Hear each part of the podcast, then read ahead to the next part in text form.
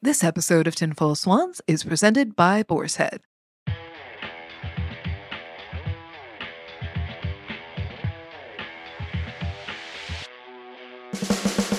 Welcome to Food and Wine's Tinfoil Swans, a weekly podcast serving up inspiring, touching, hilarious, and revealing conversations with some of the biggest names in the food and beverage world, and we hope giving you plenty to savor even after the episode is over. I'm your host, Kat Kinsman, executive features editor at Food and Wine, and I am eternally fascinated by how successful, creative people become, well, themselves. What are the moments, influences, missteps, pep talks, and decisions, big and small, that got them where they are today? I have been following Stephanie Izard around with an ancient flip cam for about a decade and a half now, ever since her landmark season of Top Chef, where she was the first woman to ever win, and she did it so with skill and style. She followed that up with accolades like Food and Wine Best New Chef and a James Beard Award for Best Chef Great Lakes. She's got multiple restaurants in Chicago and Los Angeles, a couple of excellent cookbooks, a range of sauces, spice mix, and crunches under the This Little Goat umbrella, and so many more exciting projects on the horizon. But this is not where she expected to be. Stephanie was a serious competitive swimmer, just thinking ahead to her next meet and never thinking that she'd go into restaurants as a calling, even though she had spent her childhood tweaking dishes in her home kitchen and forcing her friends to play restaurant. It was a joy to catch up with Stephanie, minus the flip cam, and talk about working at the Olive Garden, a fateful phone call that she received, and now trying her own kids' culinary experiments. Welcome to season one, episode 10 of Tinfoil Swans, Stephanie Izard, and the happy birthday song.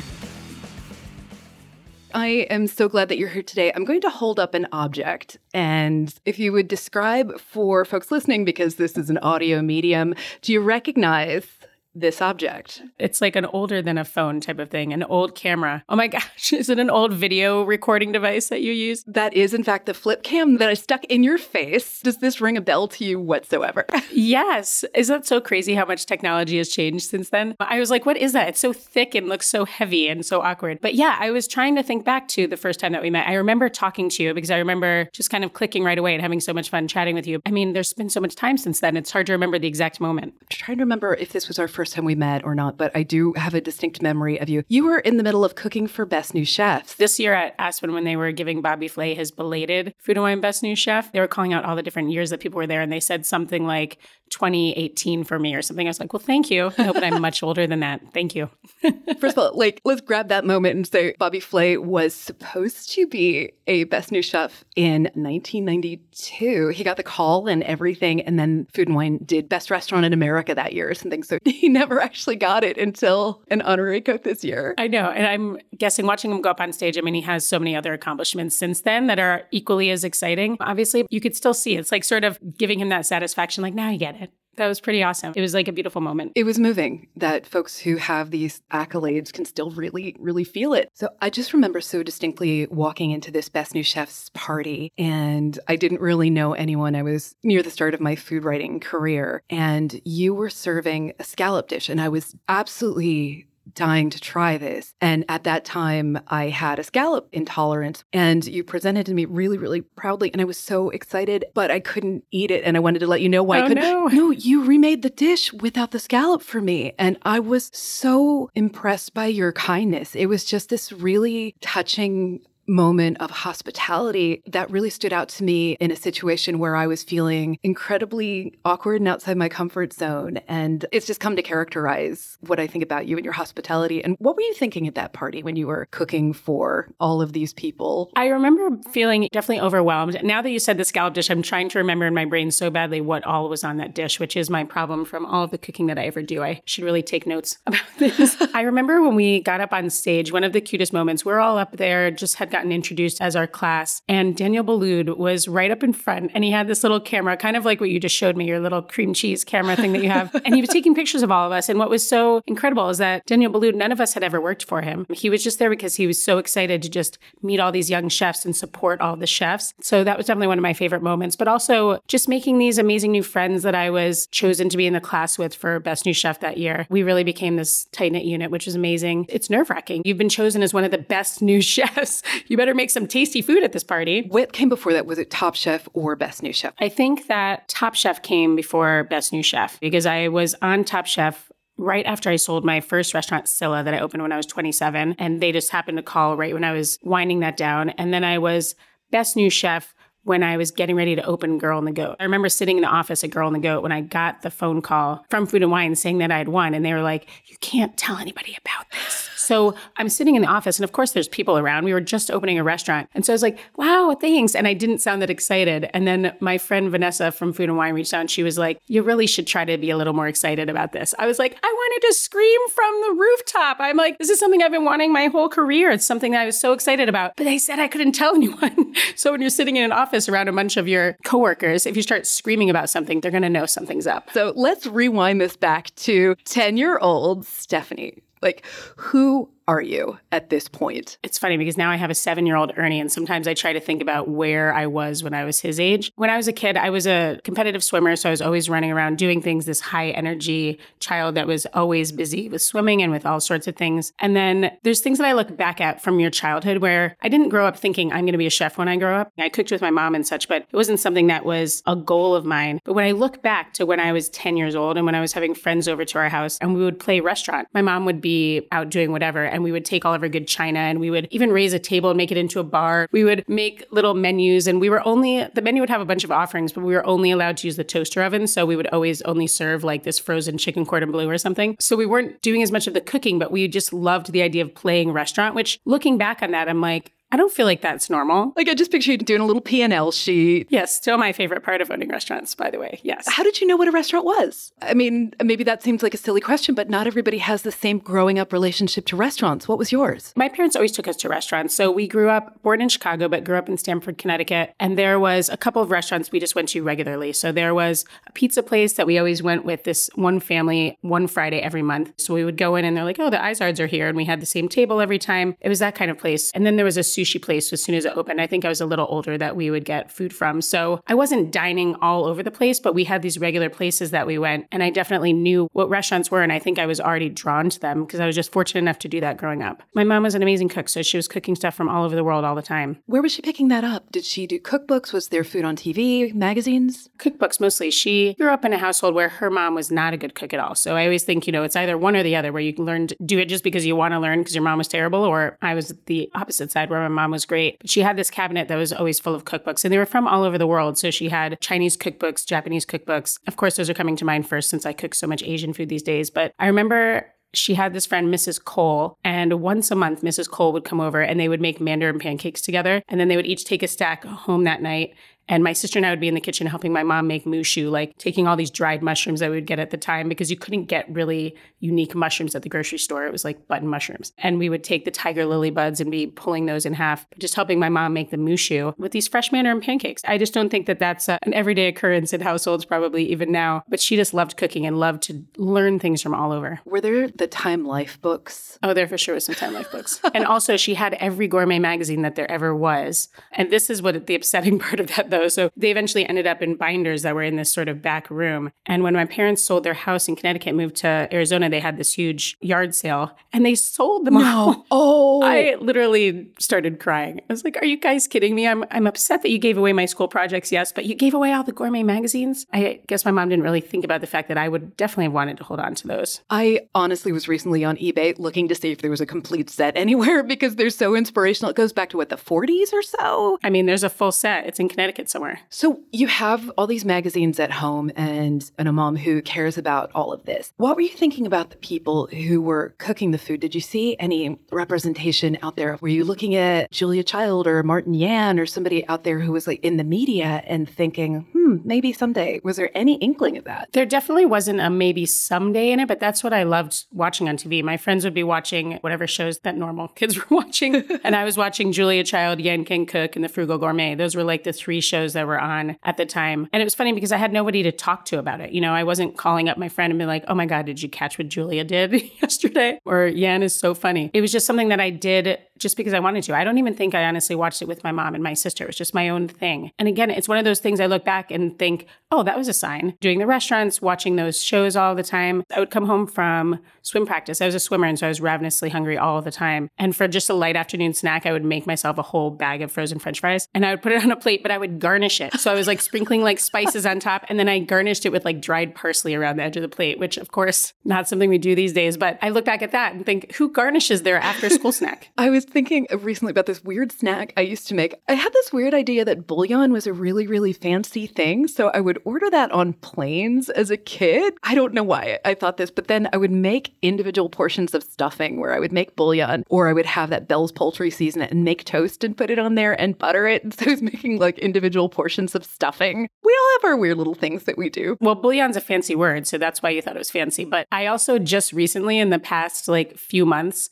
after cooking with a couple of folks on this show that I do called The Curious Chef, but I take the bouillon and add it to so many of our spice mixes, whether it's a chicken one or the pork one. It just adds this amazing flavor when you're mixing with coriander and cumin and all these other spices. It's so fun. So at this point, when you're garnishing and things like you're developing flavor there, you're developing the visuals of this. Is this just all a result of things that you've seen, you've sought out? Were you making new decisions for yourself? How are your tastes coming together? There's this other thing that I used to do, and it's funny because now Ernie likes to, he calls it experiments when he grabs all these things out of the refrigerator, mixes them together, and basically makes sauces. Now that he stopped putting soap as one of the ingredients, I actually eat them. He made a really good barbecue sauce the other day. It was really great. But I would go into the cabinet and grab my mom's different spices and then take some different soda and cream or what different liquids too and make myself these non-alcoholic obviously cocktails but with these different spices and such. So really just looking at the layers of flavor i just thought it was a fun thing to do in the afternoon. I don't even know why. It was just something that naturally i enjoyed doing or that i was just drawn to. And whether it was from watching the shows or just something that's inherently like in you somehow and watching my mom cook all the time and eating so many different things i just thought it was fun. Now someone would be doing that on tiktok and calling it chaos cooking.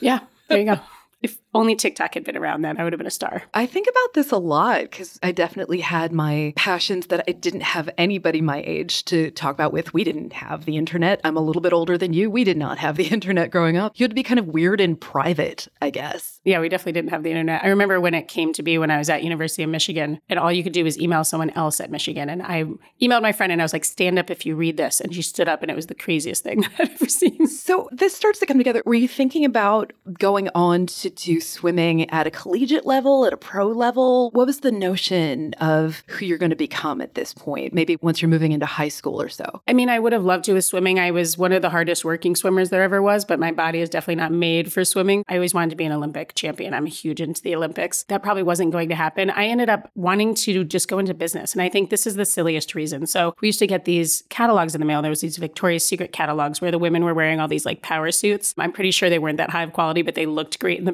pictures. And I wanted to go to business school so I could be in business and wear some sweet power suits. That's really all I envisioned. I don't know what kind of business I thought I was going to do. And I still don't understand what a lot of people do that are in business. They set up meetings, they recap meetings. This is what their day is. And nobody's wearing power suits anymore. But that was just where my mind was. I thought, I'm going to get into college somewhere and I'm going to go into business school. And that's what I'm going to do. I'm going to be one of these women. I ended up at University of Michigan, and I definitely spent more of my time going to football games. I went to every single one, went to the Rose Bowl my senior year. It was incredible. Go blue. But I didn't get into the business school sophomore year. So I ended up picking sociology as my major because it was only on Tuesdays and Thursdays. So I had class from 7 a.m. to 7 p.m. two days a week. And the rest of the week, I got my first restaurant job doing front of house at the Olive Garden. Oh, do tell about the Hospitaliano. Oh, yes. I can sing you a birthday song if you'd like. It's like one thing that's engraved in my brain for the rest of my life, and it's probably hogging space for things to remember, like scallop dishes or other important details. Let it out here. Here is here's your moment. I'll sing you part of it. From the pasta we make to the lasagna we bake, we're all wishing you a happy birthday. Hope you remember this fun event forever. Wishing you a happy birthday. It's family and friends at Olive Garden in the true Italiano way. Hey, hey, when you're looking for some fun, try Hospitaliano. Have a happy, happy happy day. Happy birthday. There you go. You can play that back when it's your birthday. Thank you so much for that. I was just talking to someone about how my singing voice is now what it used to be, but they still instilled things that are true. When you go through training there, you learn hot food hot, cold food cold, money to the bank, and clean restrooms. Those are the four things that you're taught when you go through training. I mean, it's all true. On the way in here, I was having a conversation with a writer who's about chain restaurants and secret chain restaurants. And we were trying to figure out which chain has the least vibes of anywhere. And I was like, that's actually really hard to say because it takes one person with a personality to give a place a vibe. And I was thinking there have been like James Beard Awards written about meals at Olive Garden because there's something there. Yeah, it was where I got my start. And I think what I loved about it so much was that everybody that worked there, people in restaurant industry used have a little bit crazy. They're a little bit fun. It was more fun than hanging around the library. I've been lucky enough to eat at various of your restaurants when I've been in Chicago, and it feels like a hug walking in there. Honestly, like it really feels like you have hired people for their humanity in a way that is really incredibly meaningful. Because if I'm there, it means I'm traveling. It means I'm maybe not in my regular situation because I have some dietary restrictions and things. It just sets this immediate tone of being welcome. Is that something that you find now that you hire for? How do you hire for those positions? 100%. I think everybody that works in our restaurants, it's about finding the personality, the drive, someone that's just understands hospitality and has that excitement about it that we do. You can teach someone in the wine list. You can teach someone how to bring someone to a table. You can teach someone eventually bartending after they've barbacked for a while. There's so many skills that you can teach, but you can't teach someone hospitality. And you mentioned that when you first brought up the scallop, when I gave you one because of your allergy. And I think that's something that we try to instill on everybody in our restaurants. You should never make someone feel uncomfortable because they can't eat something or because they're different and they've never tried this before. When someone asks, what is pig face or what does goat taste like or ducks have tongues for the duck tongues? Like people have all these questions when they come in and you don't want to make them feel that they're any less because they don't know the answers to this. It's amazing that people come in and trust us and want to try new things and have questions to ask. So, are you a person who, when you come up against something that's outside of your comfort zone, you're like bashing until you are the best at it? Or are you okay saying, like, hey, maybe that thing isn't for me? Usually, I'm trying to get to be the best at it. I'm a little bit more, I'm sure that so many people you talk with, all the chefs you talk with are very competitive. That's how we ended up where we are today, always pushing to be the best version of ourselves. I know there's some sports that I've decided decided I'm just not good at. I'm okay with that. I cannot ice skate. I'm not really good at skiing. Anything I have to put something on my feet other than shoes is just not for me. And I'm all right with that because I know I'm okay at some other sports. So I guess there's some things in life that I've decided I can accept. But when I decide that I want to be good at something, I definitely give it my all and really just want to push for it. Like pickleball right now has become my new obsession. You and like half the country. I know. I know. I'm right there with everyone. And I don't even know if I feel like I need to be the best pickleball player. I just want to do it as much as possible. But when I like something and I want to be good at it, I definitely give all of my energy to it. I was actually talking about this with a friend who has an 11 year old son and he was not practicing his music. And I said, Do you think he's worried about not being good enough at it or something and running up against that frustration? And we were sort of talking that through. And I realized that something that maybe it took until my 40s or so is I'm cool to sucking at some stuff. I'm just like, I like doing this thing. I'm never going to be good at it, but that's okay. It's just for me. I think it's a hard thing to learn and to accept. I think it is definitely something when you get older, you can be like, oh, I'll just do that for fun and it doesn't really matter. Or it's just a personality trait to always want to be, feel that you're doing your best at something. So there had to be a moment where something flipped for you because you're you're working, you have sociology degree, working front of house, but then you're going to cooking school. What was that decision about? It was literally a phone call with my dad, which I love being able to give him credit on this because he literally like changed my life of where I am today. He was at first sort of scolded me for that I hadn't picked a major. I was general studies major. And finally I said I was going to pick sociology, but started going to those classes and I wasn't really loving anything and didn't know what I was going to do with it. And he said, How about after you graduate, you go to culinary school? And I was like, What are you talking about? It was nothing that even remotely ever crossed my mind. I graduated college in 98. It wasn't something that people really talked about. There was still a little bit of food TV and people would talk about it every once in a while, but it wasn't what it is today, where if you said, I'm going to be a chef, people would be like, What?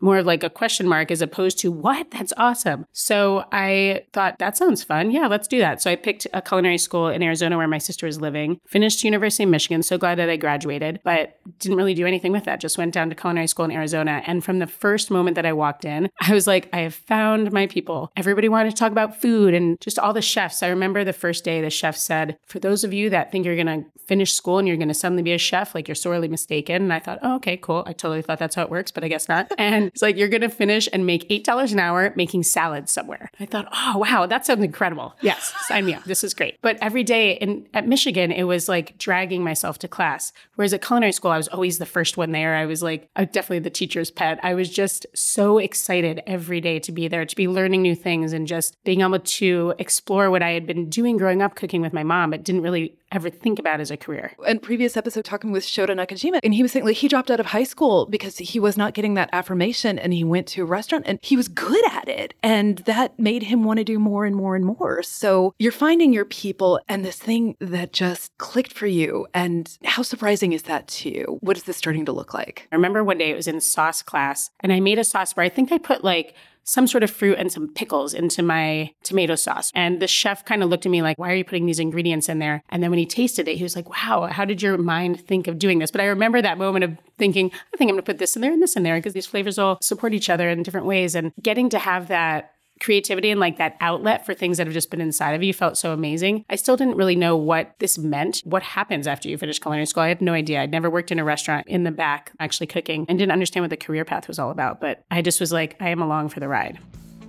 We'll be back with more from Stephanie Izard after the break. This episode of Tinfoil Swans from Food and Wine is presented by Boar's Head, introducing Sweet Bee's Honey Barbecue Glazed Chicken, a new classic flavor available only from Boar's Head that brings the celebrated traditions, signature flavors, and iconic taste of sweet honey barbecue to your local deli. Inspired by famous barbecue joints and the aficionados who know the reward is worth the wait, comes an authentic experience that can only be from Boar's Head. Made with premium ingredients, this slow roasted chicken is delightfully sweet with notes of honey and perfectly balanced with savory hints of hickory smoke. Honey drizzled and barbecue sizzled. Ask for freshly sliced Sweet Bee's honey barbecue chicken during your next visit to the deli counter. Boar's Head, compromise elsewhere. Welcome back to Tinfoil Swans. Today I am chatting with Stephanie Izard. I'm just imagining that moment because not only are you making yourself happy and getting that, you made somebody's senses happy. They got to literally consume the thing that you made that was the sort of product of your thought process. Do you still feel that when you see somebody taste your food? Oh, 100%. When we go to events sometimes where you're actually you're watching guests take that bite of your food when it's one of those walk around events and someone takes a bite and I'm totally staring right at them as they're eating it, thinking, "Okay, please make a happy face, make a happy face." And if you don't know someone, you don't know what their facial reactions are. Sometimes I take a bite of something and make this terrible face and then I say, "Oh, yeah, that's fantastic." It's just like the acid reacting with my mouth or whatever's going on. So I'll watch people and then I try to make eye contact with them. I'm like, thumbs up or like, what did you think? It's even at, to this day when I'm at events, I love seeing people's reaction. Hopefully they're good. If you see someone that just kind of puts their face down and walks away, you think, oh no, they did not like that. But for the most part, it brings people back over and they want to then talk about the food and talk about how did you decide to make this. So it's fun. It's so different than I was sitting here and I'm just looking across the room at just like pictures hanging on the wall and thinking about artists. And same idea where people get to enjoy your art form, they get to look at the paintings, but it's different with food. People get to actually consume it and talk about it. And it's a little bit easier to see the gratification of someone enjoying what you've created. So I think as chefs, we're really fortunate that we can have people come into our restaurants and watch them having fun with their friends, enjoying the food. And it makes all of the hard work so much more satisfying. It's an act of generosity and you're literally like nourishing people and making them happy and delighting them on all these levels. So, what is the next step for you after culinary school? After culinary school, I worked in a couple of restaurants in Arizona. I started off doing banquets. I was just making giant fruit platters and such. That's kind of great. Yeah, it was kind of great. There's a lot of fruit. They're like, we have like fruit platter for a thousand and then this one for 300 and this and this. Good for my knife skills. But there was brunch service on Sundays. And there was one Sunday where I think someone else was unable to come in and they gave me a toque to wear, which is probably the only time I've ever worn a toque. And I got to go over to the brunch and oversee it as though I was the chef of the brunch and make sure that we kept replenishing things as we needed. And people would come up and say, Thank you, chef. This was fantastic. And it was the first time I'd ever had that moment. I didn't actually make any of the food, probably helped put some of the salads together, but I hadn't created any of it. But for people to be so happy and to be thanking me and to be calling me chef, it felt truly incredible. I definitely was not actually at that level yet, but for the day I was. And I knew that I wanted to get to the point where I was actually the chef. So I stayed in Arizona for a little while. I ended up working for Beau MacMillan, who's done some Food Network stuff now, and he's great, huge personality, an amazing chef. He let me learn the whole kitchen. Then he also would bring me under his wing and learn the ordering and all those sort of things. So I was working at this place called the Sanctuary on Camelback in Arizona, but it closed for renovations for a couple of weeks. And I flew to Chicago to see some friends just to say hi to people that had moved there from Ann Arbor and things like that. I was there for three days. I went to a street fest, a Cubs game, just met amazing people. And I called my sister and said, Hey, I'm just going to move to Chicago. Can you ship my stuff out?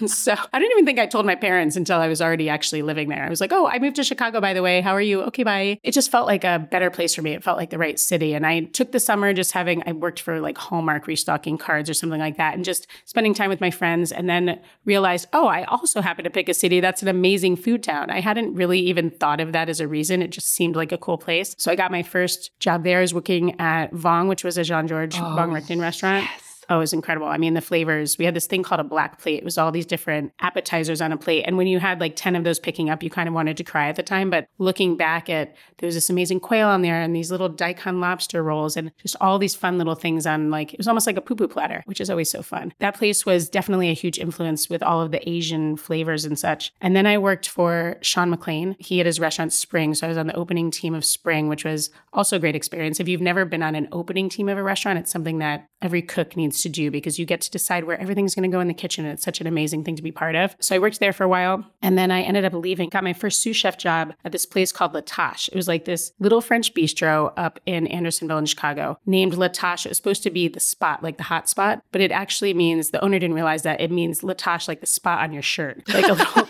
so we would joke. I worked with Dale Levitski at the time, and we would be like, Yeah, we work at the Smudge. He's awesome. The kitchen was basically me, him, and two cooks. It was the tiniest kitchen. And he would let me come up with specials. So there was one night where Paul Kahan came in for dinner. And I remember I had made a fish special with sturgeon. And that's all I remember about it, of course, because I've mentioned I can't remember anything. But I was peeking out the little like window in the kitchen to see him at the bar eating it just to see if he liked it or not. And he liked it so much, he got a second one to take home for his wife, which that was the biggest thing that had ever happened to me. Paul was like I still have such huge admiration for him. And he was one of those amazing chefs that I just wanted to be that I looked up to. So there was moments like that at La Tâche that were happening. And I just kept making fish specials and getting to be creative in the kitchen. And there was one day where Dale was out of town, so I was running the kitchen. And one of the other cooks says to me, goes, You're just really good at this. You should open your own restaurant. And I said, Oh, okay. So I quit my job the next week. And almost a year to the date later is when I opened my first restaurant, Scylla. Uh, just crazy. How does that all come together? Is it just the hubris of youth that you're like, Yeah, I can do this. This is great. This is totally funding fine, like staffing fine. I mean, I've always been a little bit of a just go for it type of person, but this was definitely, I just put my mind to and decided I'm just going to do this. So I found a friend who was a realtor and he would take me around to a bunch of spaces till we found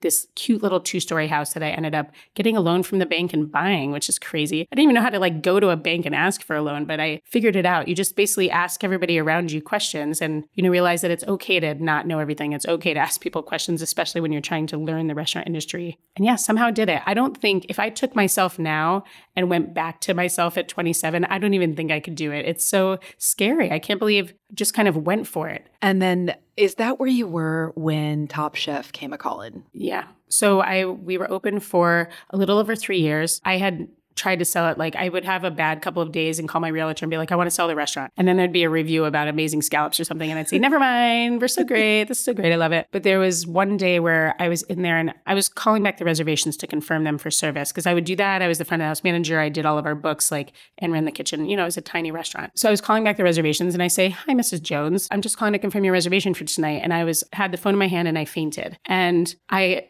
got up off the floor like a couple minutes later and I was like, oh my gosh, I need to call Mrs. Jones back and tell her. So I called and said, Hi, I'm so sorry. I just happened to faint while I was confirming your reservation, but just calling to make sure everything's good for tonight. And I'm fainted again, and I'm not even kidding. So I'm laying on the floor, like holding a phone, thinking to myself, What is going on here and there's nobody else in the restaurant except for me. So I find a table, put my head down for a little bit until someone else comes in, go to the hospital and they just say that I'm exhausted and just pushing myself too hard and all of those things that I'm sure I was only not even 30 years old and just working like crazy. And that's when I decided I was like, I think I should sell this restaurant. I think maybe I'll take a break from doing all of these things and go back to working in restaurants, go travel some more and then try this again. And so right after I had signed the papers to sell the restaurant to another chef, is when Top Chef called. It was like, this is when I started feeling like everything happens for a reason. It was one of our last Saturdays of service, and Top Chef had called to see if I could come and meet them at this weird hotel room. It was a very strange process back in the day, but to come and meet with them to see if I would want to do the show. And I thought,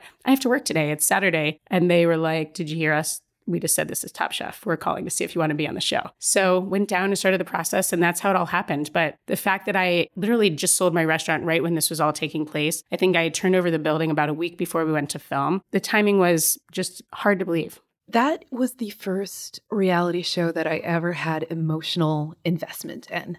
And it was specifically your season. And I remember I had a colleague, and I think maybe I showed this to you at some point. She made buttons. Yeah, it was amazing. When I was cooking, watching the first few seasons, we would have bets in the kitchen. It was one show that, a reality show that we actually watched and that we respected. And each week we would see who picked the right person that was going to get kicked off or whatnot. So when they called, I mean, my first reaction was no, because the thought of going on television in front of millions of people wasn't something that I was seeking after. I never would have thought of it. They just happened to come to the city and asked a few other chefs in town, who should we reach out to? And I got recommended. So that's just kind of how it happened. I was very lucky. Well, certain amount of skill in there too, because you won. it's true. Yes. What an amazing experience. Everybody on our season was so awesome. And you have this crazy experience you go through with them that you can never really truly explain to anyone else who's not gone through it. I think now that they're about to start filming season 21, everyone that's done the show gets the feeling. I mean, you're trapped in a house with a bunch of people that you've never met before, not allowed to talk to your family and friends, and you're filming this really hard show where they tell you nothing that's going to happen the next day. So you wake up each day thinking, what is Padma, well, no longer Padma, yay for Kristen, going to have us do today? It's kind of this surreal, inexplicable experience. Humans aren't quite built for that. I mean, maybe now, I guess, because reality TV has been such a part of the landscape for such a long time, people come out of the womb prepped for this. I think on this most recent season, Buddha had studied it. Oh, Buddha was ready. Yeah. He was basically said like this has been my goal since I started cooking was to win Top Chef, which very different. I mean, for me, I remember I asked Dale Levitski for some advice before I went, and he said, "You're going to eat a lot of junk food."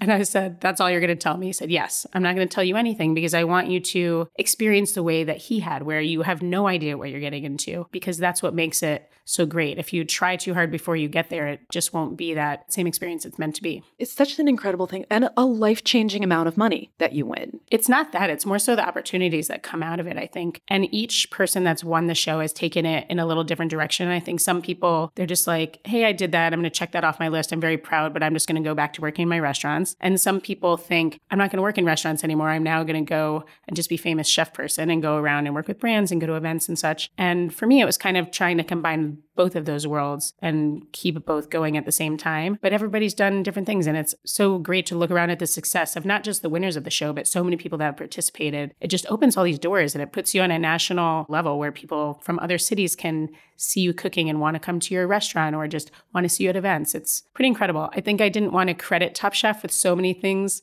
when I first got off of it. You know, you're like, oh, it's not because of Top Chef that I did this. But I look back and think, so many of the opportunities that I've had stem from that moment. It is a massive spotlight. It comes with a tremendous amount of pressure. It's always fascinating to me because I've had a lot of friends be on Top Chef and gotten to know folks. Walking around the Food and Wine Classic in Aspen, there are no bigger stars on the planet than there are people who have been on Top Chef and especially people who have won, and that people are just coming up to you and wanting a selfie and wanting a moment of exchange. They want to say what you meant to them. I mean, I probably did that to you, you know, sort of early when I knew you. And when you're a chef, you're incredibly good at your craft in all different ways. It's a different set of muscles to be a person in public. How did you develop that? I remember the first time that someone recognized me. I was actually at the airport and I was standing in line to get on the plane. And I think I did have a flip phone at this moment because I remember I was on it. And someone came up to me and said, Oh my gosh, are you Stephanie from Top Chef? And I think that our second episode had just started airing. And I said to my friend on the phone, I said, It's happening. And I just hung up on them and like met these people. And from that moment on, it just it continues to grow and that it's mostly in your hometown for the beginning and then it starts to grow in other cities and you're doing more traveling because you're getting brought to different events and you just suddenly become like I said, you can't be shy after you win Top Chef because you're meeting people all the time. And I think it's something that as someone in the restaurant industry with that hospitality, it just kind of comes naturally. But for a lot of chefs, they're in the kitchen for a reason because they don't want to be in the spotlight. They don't want to be talking to everybody that walks by. I enjoy it. I think it's really fun. I was in Chicago a couple days ago for the weekend, and where my restaurants are in the West Loop, it's like this little world where everybody just knows why I'm walking down the street. And it's so funny. People drive by in their car and they're like, Stephanie, we love you. Or just these funny moments where that city is so amazing at embracing chefs and embracing just people that are from Chicago that do TV things or whatever. It's an amazing feeling. I think each time that someone comes up to me and has something they want to meet me and take a picture, I feel genuinely excited. I think it's pretty incredible feeling. So you've taken it from playing restaurant as a kid, making little things to multiple restaurants and cookbooks and sauces and all of this.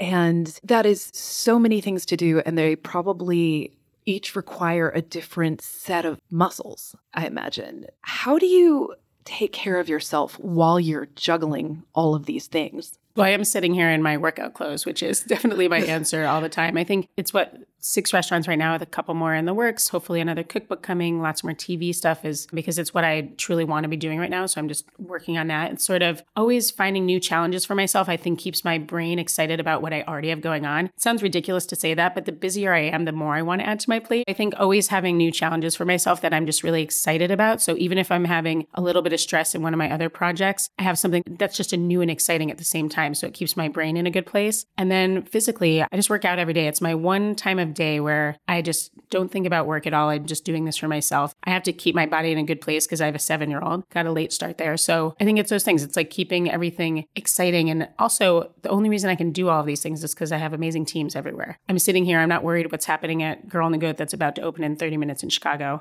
I know they're going to have a great service. And I know that tasting is going to be awesome. And they know exactly how to do what they do and they do it so well. It's surrounding yourself with amazing people in each of those areas, whether it's the sauce company or finding the right person to write a cookbook with, whatever it is, you have to take what you know and find someone else who knows that piece of it even better so you can work together on the project. I chalk a certain amount of this up probably to Gen X masochism and the sort of brain that goes into hospitality. Imagine there's a certain amount of that as well. Are you able to be gentle with yourself? I think like the way that I am with myself is good and bad at the same time. I think the sort of not wanting to not be good at things and pushing myself is how I've gotten to where I am now. But sometimes I forget to take a moment to step back and think, wow, look at all this amazing stuff that's going on in my world. Look at all these amazing people I get to work with. Look at all this cool stuff I have coming up. Look at all these great things that I've done. I kind of forget to take that moment. And when I actually do, and talking to you is actually very therapeutic because I'm going through all of these cool things that have happened and think, wow, I've been pretty busy. This is really great. But sometimes if I'm in one of the restaurants during service and I take a second to actually stop and go and just look in the dining room and see all these people that are so happy, or when we're in Aspen Food and Wine and we're doing our cooking demo and just looking out at all these people that are so excited to just be in Aspen with us and just enjoy this amazing experience, like you just have to pause sometimes, take a look, and remind yourself that you're doing pretty great. I definitely do more of the pushing myself in the other direction more often. But like I said, I think that's how I've gotten here. So it's a little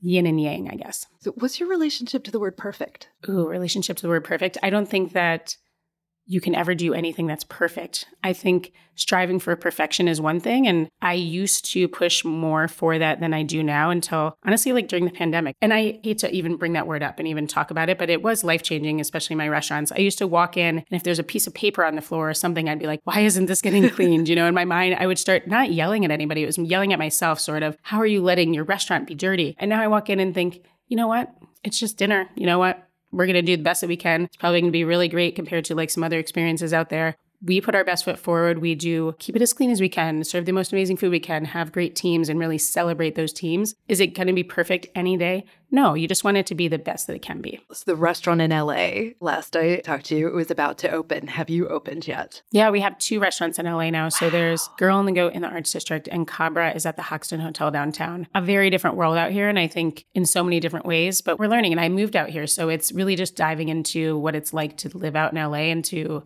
understand the West Coast a little bit more. But again, fun new challenges. It's been very unique and I love the neighborhood that we're in with Girl on the Goat. It kind of feels like you took the West Loop from Chicago and like put it in the sunshine with mountains in the backdrop. so I think I'm buying a ticket right now. that, that sounds really quite incredible. I'm here in very muggy New York currently. So I ask everybody this what does a tinfoil swan mean to you? A tinfoil swan to me, I mean, it feels like you had an amazing experience and just got it wrapped up in the perfect little keepsake at the end. If someone had ever given me the tinfoil swan at the end of a meal where I had some leftovers, I probably would just have rotten food in it right now because it'd be sitting on my mantle. I'm looking over at this mantle I have of all these giraffes.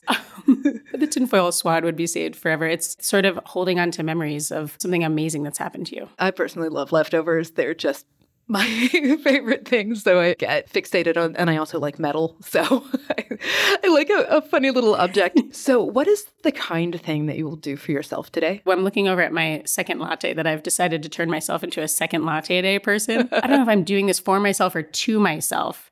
I would say this is the most work that I'm doing today. And it's just so hard. You know, I can't believe you're pushing me so much. but I'm having some friends over. I'm going to do a lot of cooking and not in the way where it feels pressure to cook. I just got a bunch of food. I honestly don't even know what I'm going to make yet. But when we get off, I'm going to hop in the kitchen and just make a big spread because I have friends coming over in a couple of hours. And that's what I like to do. I find it therapeutic. Let my creativity flow and just cook for your friends. It's like stress free and fun and really just getting back to it. So, what would you now say to that 10 year old you playing restaurant? Honestly, I wouldn't tell that 10 year old anything. I think the fact that my life has just all kind of happened without me planning anything and it just kind of keeps presenting. It's like this roller coaster ride that I'm on and I never know what is coming over the hill and what's around the corner. And I kind of don't want to know. I don't think that if I had told myself that I was going to grow up and be this restaurateur and maybe I should really focus on this and that, I wouldn't have gotten here. You know, it was all the things that I did. And I know people say this, it's like things that you do wrong that get you to where you are. But let's say if I had actually gone to class at Michigan and gotten into business school,